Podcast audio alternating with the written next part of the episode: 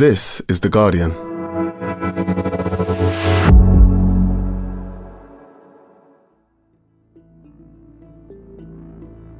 Today, in the final episode of our Cost of the Crown series, a coronation for a new king. But will we get Charles the Reformer or more of the same?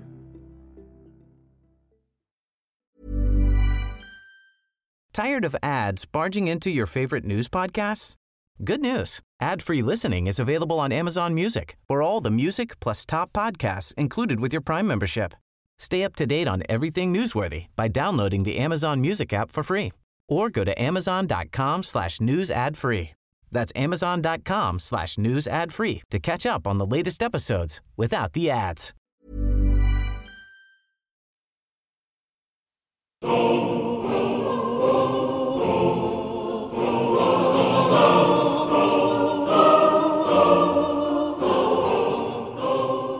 In a ceremony tomorrow, Charles will finally receive the crown.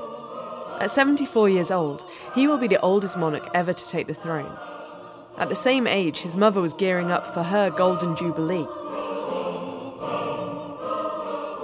For The Guardian columnist Jonathan Freedland, this means there will be a very different tone from the last coronation. Sirs, I here present unto you Queen Elizabeth, your undoubted Queen. There was something very forward looking in 1953 because the country was crowning a very young queen. The public had no idea of her, really, and that tapped into all kinds of quite mythic motifs and ideas. That fitted very much the role that we demand of a constitutional monarch, which is in some ways they be an empty vessel that we can project whatever we like onto. So, to that stirring music, majesty, splendor, and beauty pass from our sight. As the Queen That isn't the case with him. He's been around forever.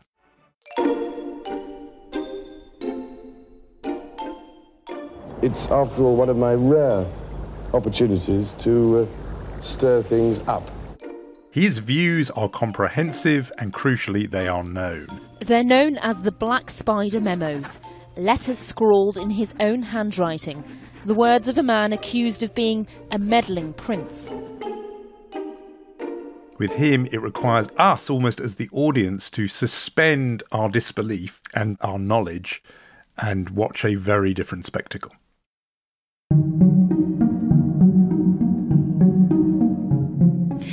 As the build up to the coronation of King Charles III on May 6 continues, many questions are being asked about just how rich the British royal family actually is and where its money comes from. And because of the findings from our investigation, we'll also watch tomorrow's events unfold, knowing a lot more about the personal wealth of the monarch to be crowned. With an estimated private fortune of £1.8 billion to his name, there are questions as to why it's the taxpayer paying the bill for the ceremony during a cost of living crisis.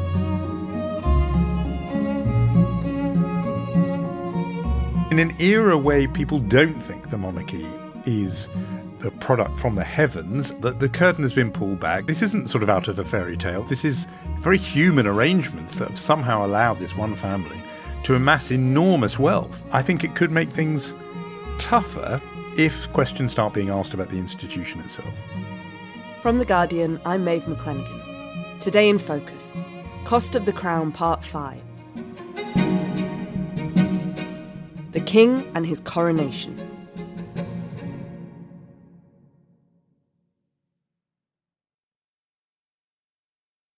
Jonathan, what can we expect from tomorrow's ceremony and how will it be different to Queen Elizabeth's coronation 70 years ago? Well, I think on TV you'll have all your constitutional experts pointing out tiny little bits of ritual that may have been deleted or uh, truncated. You know, a few things that were, I think, perhaps just seen as too old fashioned and even semi feudal. Next, enclosed in a small bag, an ingot of pure gold of one pound weight. There was, I mean, amazing to think this. That in 1953, the Lord Great Chamberlain presented the monarch with a wedge of gold of a pound weight. that is going to be scrapped. Maybe in straitened times, the idea of a pound of solid gold being handed over to the king just doesn't sit right. And last time, there was a great presence of the royal dukes and the peerage, lots of members of the lords. In their lovely robes, we watched them one by one and two by two entering this historic building on this great occasion. This time, there's going to be less of that. Their lovely shoulder cloaks and capes of ermine, white. The, uh, an interesting point of continuity. Charles, before he took over, back in the 90s, said that he wanted to be known as Defender of Faith, meaning faith in general, in his oath. I've always felt the Catholic subjects of the sovereign are equally as important as the Anglican ones or the Protestant ones. Likewise, I think the Islamic subjects or the Hindu subjects or the Zoroastrian subjects of the sovereign are of equal and vital importance. The way it's going to work is that the Archbishop of Canterbury will say the words defender of the faith, singular, meaning the faith of the Protestant Church of England. Charles will sort of assent to that, but he won't utter those words himself. And there are nods to a more inclusive, more diverse Britain, just because he is Prime Minister, Rishi Sunak will give a reading from the Bible. He is, of course, a Hindu, and the Church of England rules bar other faiths from taking an active part in a Christian service.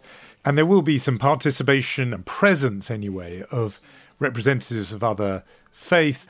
Uh, there will be also the participation of women bishops of the Church of England. So there are, you know, some nods to the fact that it's 2023 rather than 1953 the representatives of Ceylon and Pakistan, of South Africa and New Zealand. And there will be fewer representatives from the Commonwealth, also recognising that Britain's reach has sort of shrunk in. Because when the Queen took over, the people still talked of a British empire, and she talked of an imperial family. People don't talk that way now. But look, they are not going to go light on the pageantry. There's still so much left. To the naked eye, it will look uh, fabulously elaborate. There'll be the Diamond Jubilee state coach, black and gold. I mean, it's going to be part sort of Lord of the Rings, part Game of Thrones, and lots of costume. Um, you know, he wears a, a robe of state when he arrives, but that will be changed. There'll be different clothing for the anointing when he moves to the coronation chair. And that chair has been used in coronations going back 700 years. This family love reminding people that the monarchy is in it for the long game. And if you're a Republican, you'll think it's sort of Ruritanian flummery. If you're a monarchist, you'll think it's gorgeous and beautiful ritual. And maybe in a funny way, it's both. One of the big changes that I can't imagine will go down too well with those Republicans you just mentioned, uh, which was announced earlier this week, is this so called homage of the people, where all those watching on TV and pubs are invited to say at a certain point I swear that I will pay true allegiance to your majesty and your heirs and successors according to law, so help me God. What do you think about that? And, and will you be standing up and joining in? I definitely won't be. Um, so you you know you can rest assured on that front. I do think this is an odd development. It felt to me as if they're sort of pushing their luck a bit because there is it's small, but uh, polls show about a quarter of the public are let's put it this way, skeptical about a hereditary head of state. But most people tend to kind of shrug and get get on with their lives and not bother. But this is pushing people a bit far by asking not only that they just, you know, indulge there being a coronation and a monarchy and, and, and let it pass, but instead to participate in it. And I think the head of the anti monarchy group Republic, Graham Smith, put it quite well, saying, in a democracy, it's the head of state who should be swearing allegiance to the people, not the other way around. And that, I have to say, is exactly how I reacted when I heard this. It is a bit tin eared. So I wouldn't be at all surprised if quite a lot of people think, well, no thanks. So it seems like there's this balancing act between reminding us of the bits of history and the continuation of traditions that they want us to look at, and then a kind of brushing to the side of some of the slightly more archaic and, and perhaps less palatable elements that we might have seen in the past. And, you know, we know that at the moment of the late Queen's death, the crown passed to Charles and he became king, which does beg the question what is the purpose of tomorrow's proceedings? Why have this big ceremonial hoopla about this? Yeah, I think it's a good question why we still have a coronation. Plenty of monarchies around Europe, around the rest of the world, have abandoned it. And as you say, you know, he became king the second the last queen drew her final breath. That's the nature of the system. Quite handy system, I think, for them because it means there's never a transition where people might start debating the institution. In a way, I think the point of it is that it's always been done, and monarchy is about tradition. And, you know, even progressives and liberals should be careful about knocking tradition. People like it. Uh, it gives people a feeling of being grounded and rooted in a very fast and changing world. And that's the monarchy's big pitch, is to say, at least you know some things are dependable and that it performs for the country the role in a way that the family rituals do for families. That, you know, our lives may have changed, but we all you know, go home for Christmas kind of thing. And if you started saying, what's the point of the coronation? Well, then you're just a couple of moves away from saying, what's the point of the monarchy? So instead, it relies on a kind of emotional pull, on spectacle, the ritual, the ceremony, the continuity with the past. And that's what they're there for. That's the point. It isn't a side product, it's the purpose of the whole institution. The Queen embodied that because she'd been around so long. Now it's the institution that embodies that. And therefore, the trappings of the institution are that much more important.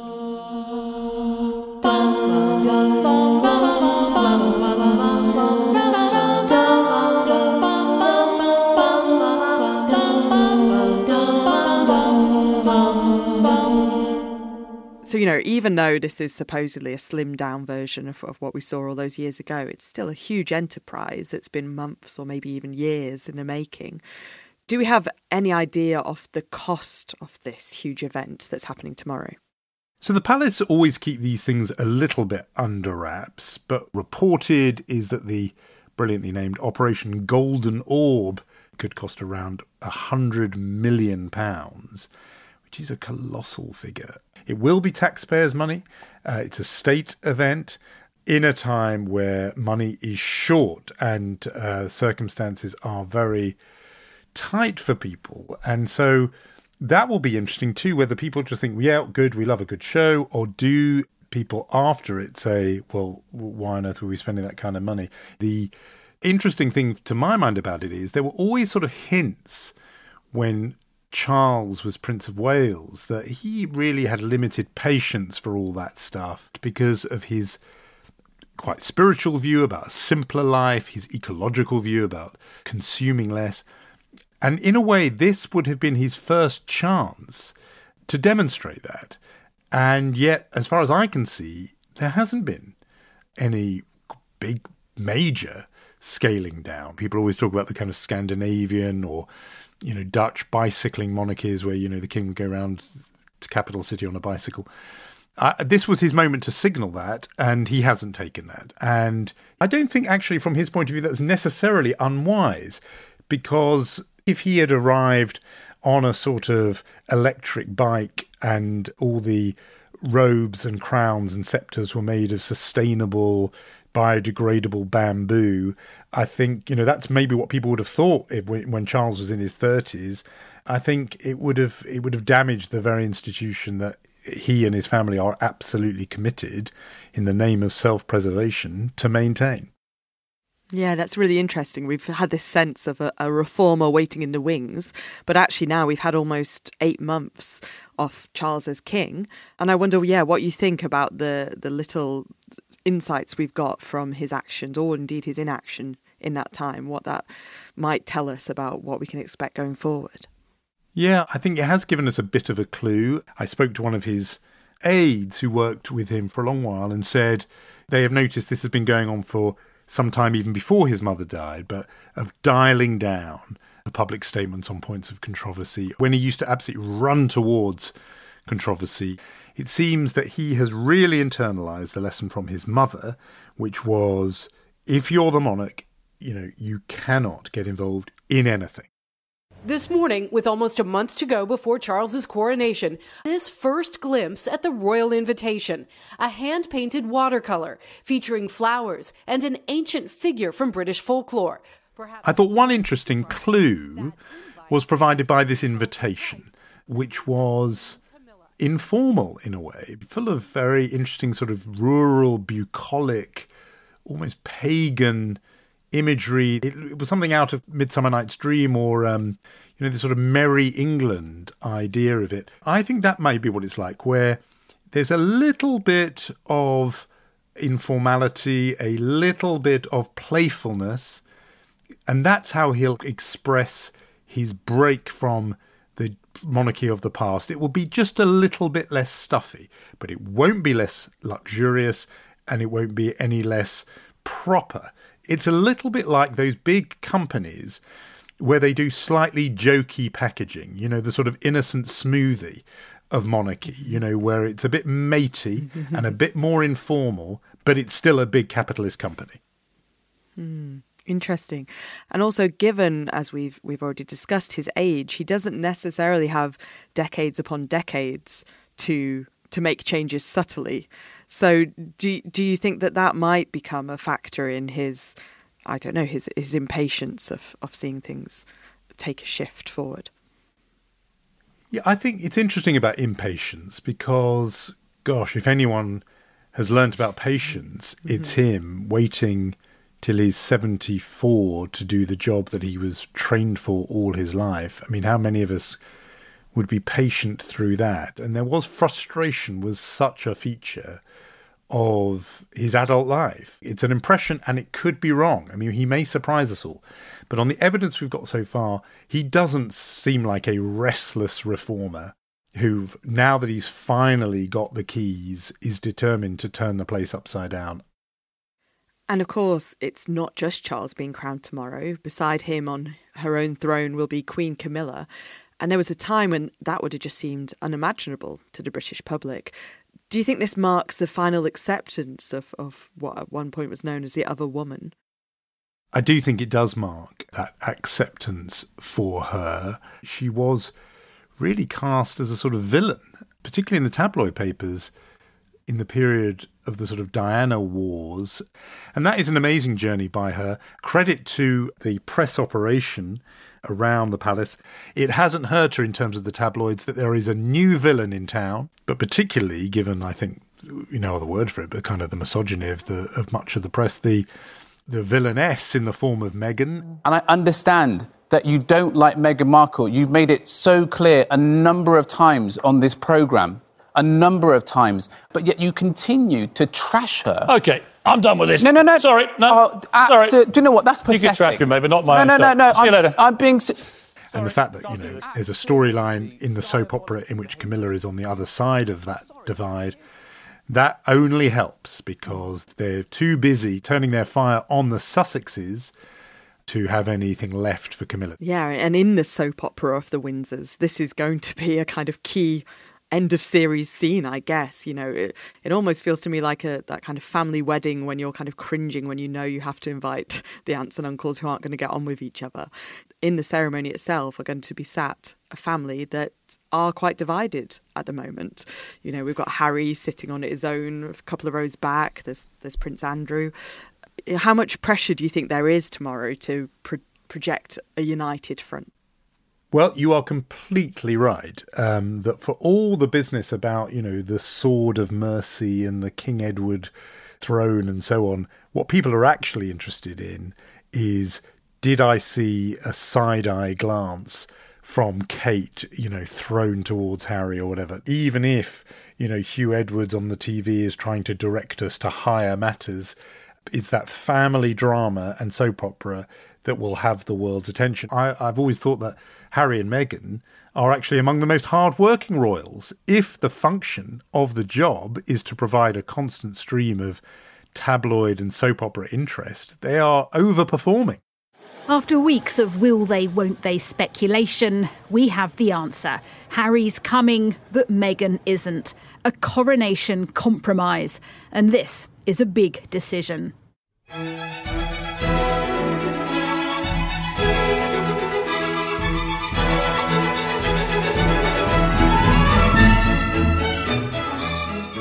So, apart from this sideshow of who's sitting where, who's wearing what, You know, Johnny, I don't imagine you'll be preparing your coronation quiche and, and waving your flags, but there will be millions of people who are happy to pop on the TV and watch this play out.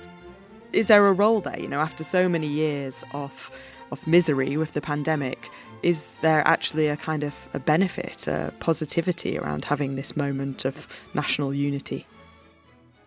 Definitely. I mean, I think even if you think we should choose our head of state by different means and that we should elect it, this is uh, the system we have, and it, it's very meaningful to lots of people. If you're a Republican, you need to reckon with that and wrestle with that.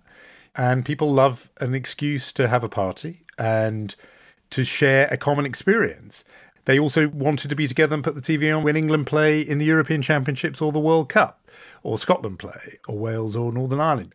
I'll be watching it because, like it or not, it's a big moment in the national history of the country, uh, in our collective story. How people respond, what signals are sent, all of that is gripping, actually, in my view. There's going to be street parties around the corner here. I'll be there. You know, these moments where we are a collective and where we're a society rather than just, you know, atomized individuals. People like them. I like them. I think we should seize on them. I myself don't happen to think we need it to be done by heredity. I think we could celebrate uh, a national figurehead that we chose. But um, but at the moment, that's a minority view, and when when it is, it doesn't mean you ignore the rest of the country and what's going on and what's important to you know your fellow citizens. Well, you say that, but how monarchist are we as a nation, really? You know, are, are we a nation of shy royalists, or, or actually are we supposedly subjects who are desperate to become citizens instead? And, and how popular is Charles? Well, this really interests me because for a long while the institution was popular because the person who embodied the institution was popular. And it meant Republicans could really make no headway at all because people thought you were just against the Queen and people liked the Queen. He is not in that position, and therefore it will be fascinating to watch how that affects the institution itself. According to YouGov polling, he was in the mid 40s approval rating until his mother died, and then he went up by about 10 points, but it's only to 55%. But I think it's interesting to note that even though the institution itself is popular, it's not overwhelmingly popular. You know, 58% say they prefer monarchy, only 26% want an elective head of state. Republicans are always around that sort of quarter mark. But the thing I find really interesting is the generational numbers. And there you see that Britain's aged between 18 and 24, only 32%, one third, favour monarchy, and 38% would prefer an elected head of state. Not a majority, but a plurality that could be a position that young people have and that they always grow out of. Young people not caring about the royal family is because young people have so much to care about right now. We care about uh, climate breakdown and the fact that we may not even have a planet uh, to have royals on. We care. But it could also mean something else. It could be that a lot of young people took the side of Harry and Meghan and were against the rest of the family and thought that, you know, we were going to get a more diverse, inclusive royal family and then saw you know, how Meghan has in effect been kind of exiled. And maybe that has made them disenchanted with the whole institution, and maybe that feeling will last. And if that's true, that's a problem for Charles, and actually, it's a longer term problem for William and beyond, because it suggests that the enduring support may be shifting. Yeah, and I mean, you know, you compared this moment of the coronation to, to coming together as a nation to watch the World Cup. But actually, there's something deeper and very different here is that it's really based on this inherent principle that some people are born more important than others. And I wonder if that fits in our modern society, you know, where we believe in human rights, we believe in equality. Is there even a place for monarchy anymore? Why are we still suspending our disbelief about Charles and his human flaws and going through this pomp and ceremony when, at its very core, the concept of a monarchy seems to be quite problematic in where we are as a nation. Yeah, I think those arguments are going to be heard quite loudly in the 14 other countries where Charles is automatically head of state. I mean, you saw Barbados become a republic. I think there may be more of those countries who say, come on, really? A head of state who we don't choose, who's from another country? So I would be watching Republican sentiment in Australia, New Zealand, the Caribbean. This Commonwealth of Nations, that wealth belongs to England. That wealth is something we never shared in. So for us in Jamaica, the monarchy is a harsh reminder of our unfortunate past. In this country, look, heredity not just doesn't fit with the politics of now, it hasn't fit with the politics of the last hundred years. In the democratic era, in the era of universal suffrage, you'd think Mhm. the idea of a job allocated by bloodline would have gone out a long time ago. All I would say to those who, like me, do believe in a republic, we have to reckon with the fact that there is something that is not rational, that is emotional, and that does like the suggestion of continuity, the idea that this is a link to our earlier selves. But the biggest asset monarchists had uh, has gone, and that was Elizabeth II. And without her there, at least these arguments and these questions can be and will be, I think, raised.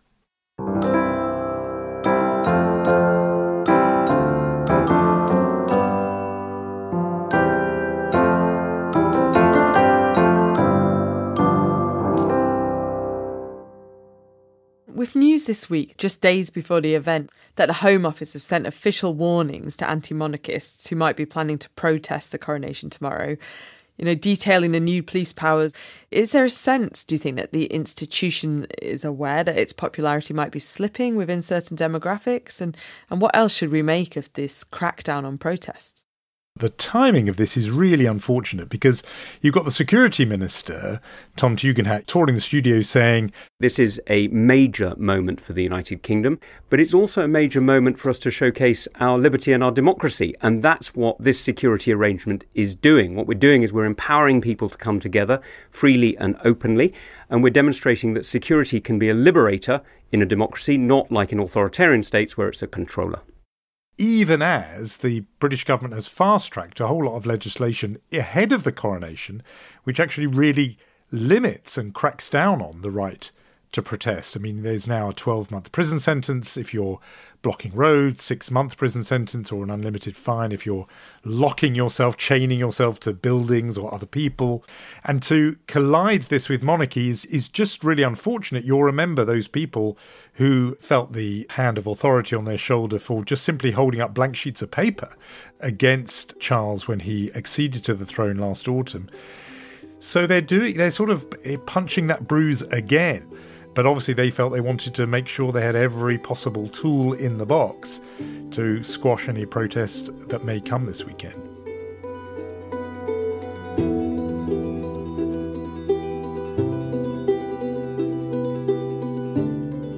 Coming up, will Charles open up the monarchy to new levels of scrutiny?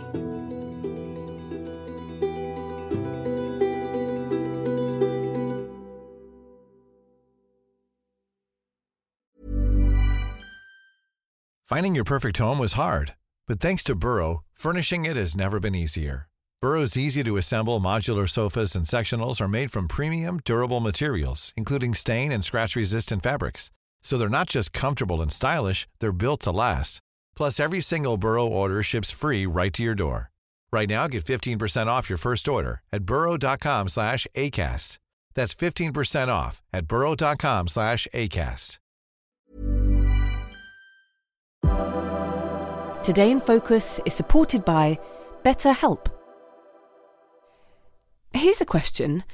If you had an extra hour in your day, what would you do with it? Watch TV? Read a book? Mm, meet up with a friend? Mm, maybe a little nap? A lot of us spend our lives wishing we had more time. But for what? Perhaps to best answer that, you need to work out what's truly important to you, then make that a priority. Therapy can help you work out what's most important to you. It isn't just for those who've unfortunately experienced trauma in their lives. Therapy can be helpful for learning positive coping skills and for setting boundaries. It can empower you to be the best version of yourself. If you're thinking of starting therapy, give BetterHelp a try. It's entirely online and designed to be convenient, flexible, and suited to your schedule. Just fill out a brief questionnaire to get matched with a licensed therapist, and switch therapists anytime for no additional charge. Learn to make time for what makes you happy with BetterHelp. Visit betterhelp.com slash todayinfocus today to get 10% off your first month. That's betterhelp, H-E-L-P dot com slash todayinfocus.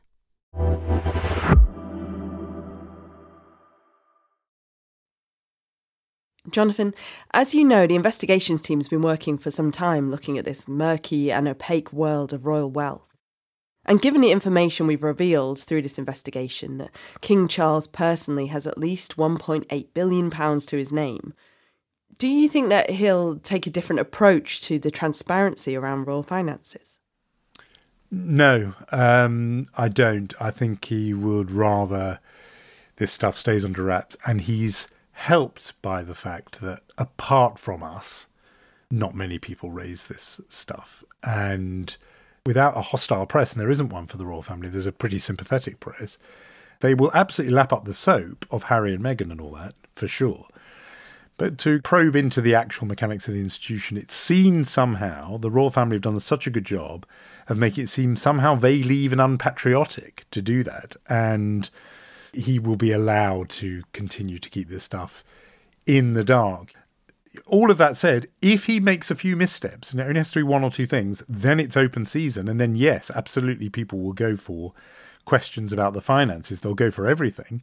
But as things stand, I don't think there's much pressure on him to do it. And therefore, I, I suspect he won't feel the need to do it. And I mean that's despite the fact that we know it's it's taxpayer money often beyond his private wealth that's been inherited over the years. You know, we're going to be paying many millions for this coronation. We found out that there's tens of millions every year from the Treasury in the sovereign grant that goes towards their running costs. So now that we know that he has this huge treasure chest of his own, do you think it's time to have a rethink about that element? Do we deserve to know more about the public funding? And is it time to have a debate about whether the levels that they're given are actually right? I would be all for it. Um, I think we should discuss these things. It is a vast concentration of wealth in the hands of a single family passed down through bloodline. There is no argument of equality or social justice that could possibly defend that. And yet, I think people think partly because of the way the Queen herself lived that, yeah, yeah, they've got this money notionally, but they don't really kind of it's not really theirs day to day. They don't really spend it. The royal family have done a brilliant job of making blurry what is the Windsors, what is the Crown, what is the countries, and the you know the Guardian's Cost of the Crown series has brilliantly sort of unpacked a lot of that and disaggregated it. But I think it, we're fighting against an entrenched system that has you know more supporters and more voices than we do um, in order to keep people looking elsewhere. So it's an uphill battle. But I think once people do look at it, then I think they will see that there are some serious questions here to answer.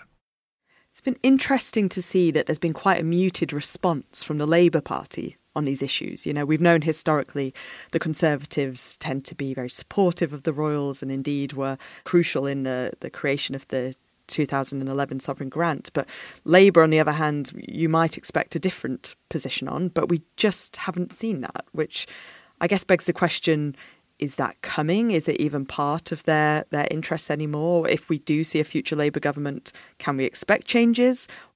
Yeah, I think I would uh, definitely would not hold your breath for the Labour government to do anything on this. Labour governments, if anything, have actually been traditionally even more royalist than the Conservatives in this sense, which is they need to always prove from those who would cast them as somehow less patriotic, they have to bend over backwards. You know, Keir Starmer will arrive, if he does, as Prime Minister, wanting to prove to people that he is every bit the British Prime Minister, that he will be seen with the armed forces, he will be seen with a flag, and he will 100% be at the monarchy's side. He will not be wanting to ask tough questions or make life in any way uncomfortable for them. Um, so I think if you were going to get a new financial settlement with the palace, it would probably have to be a conservative government to do it. Wow.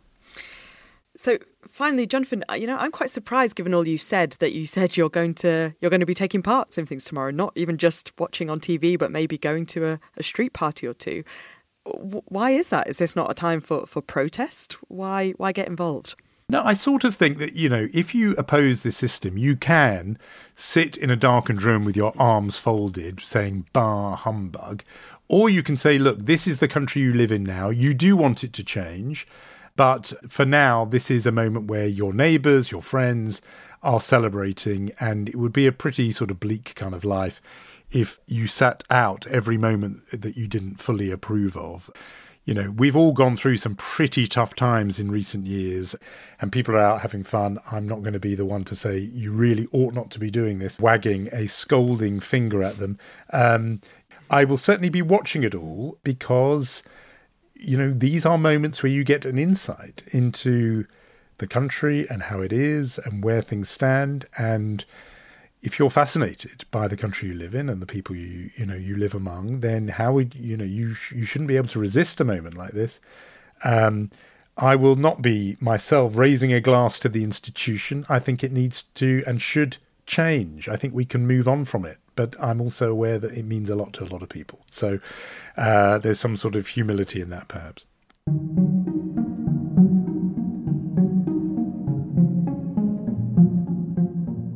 Jonathan, thank you so much. A really fascinating conversation on the eve of a, a momentous day.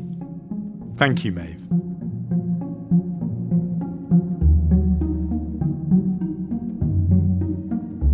Thanks to Jonathan Freedland.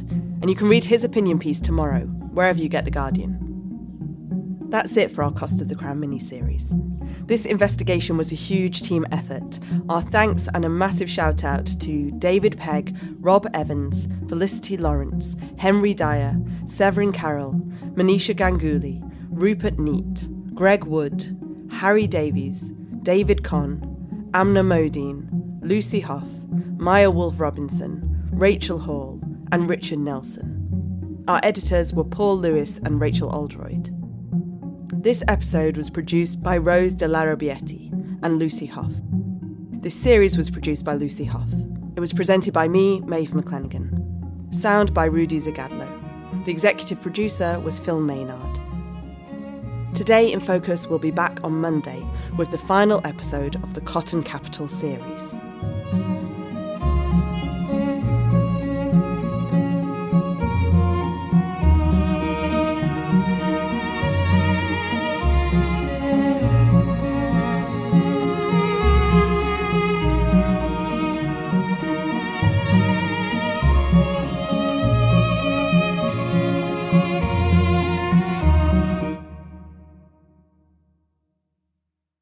This is The Guardian.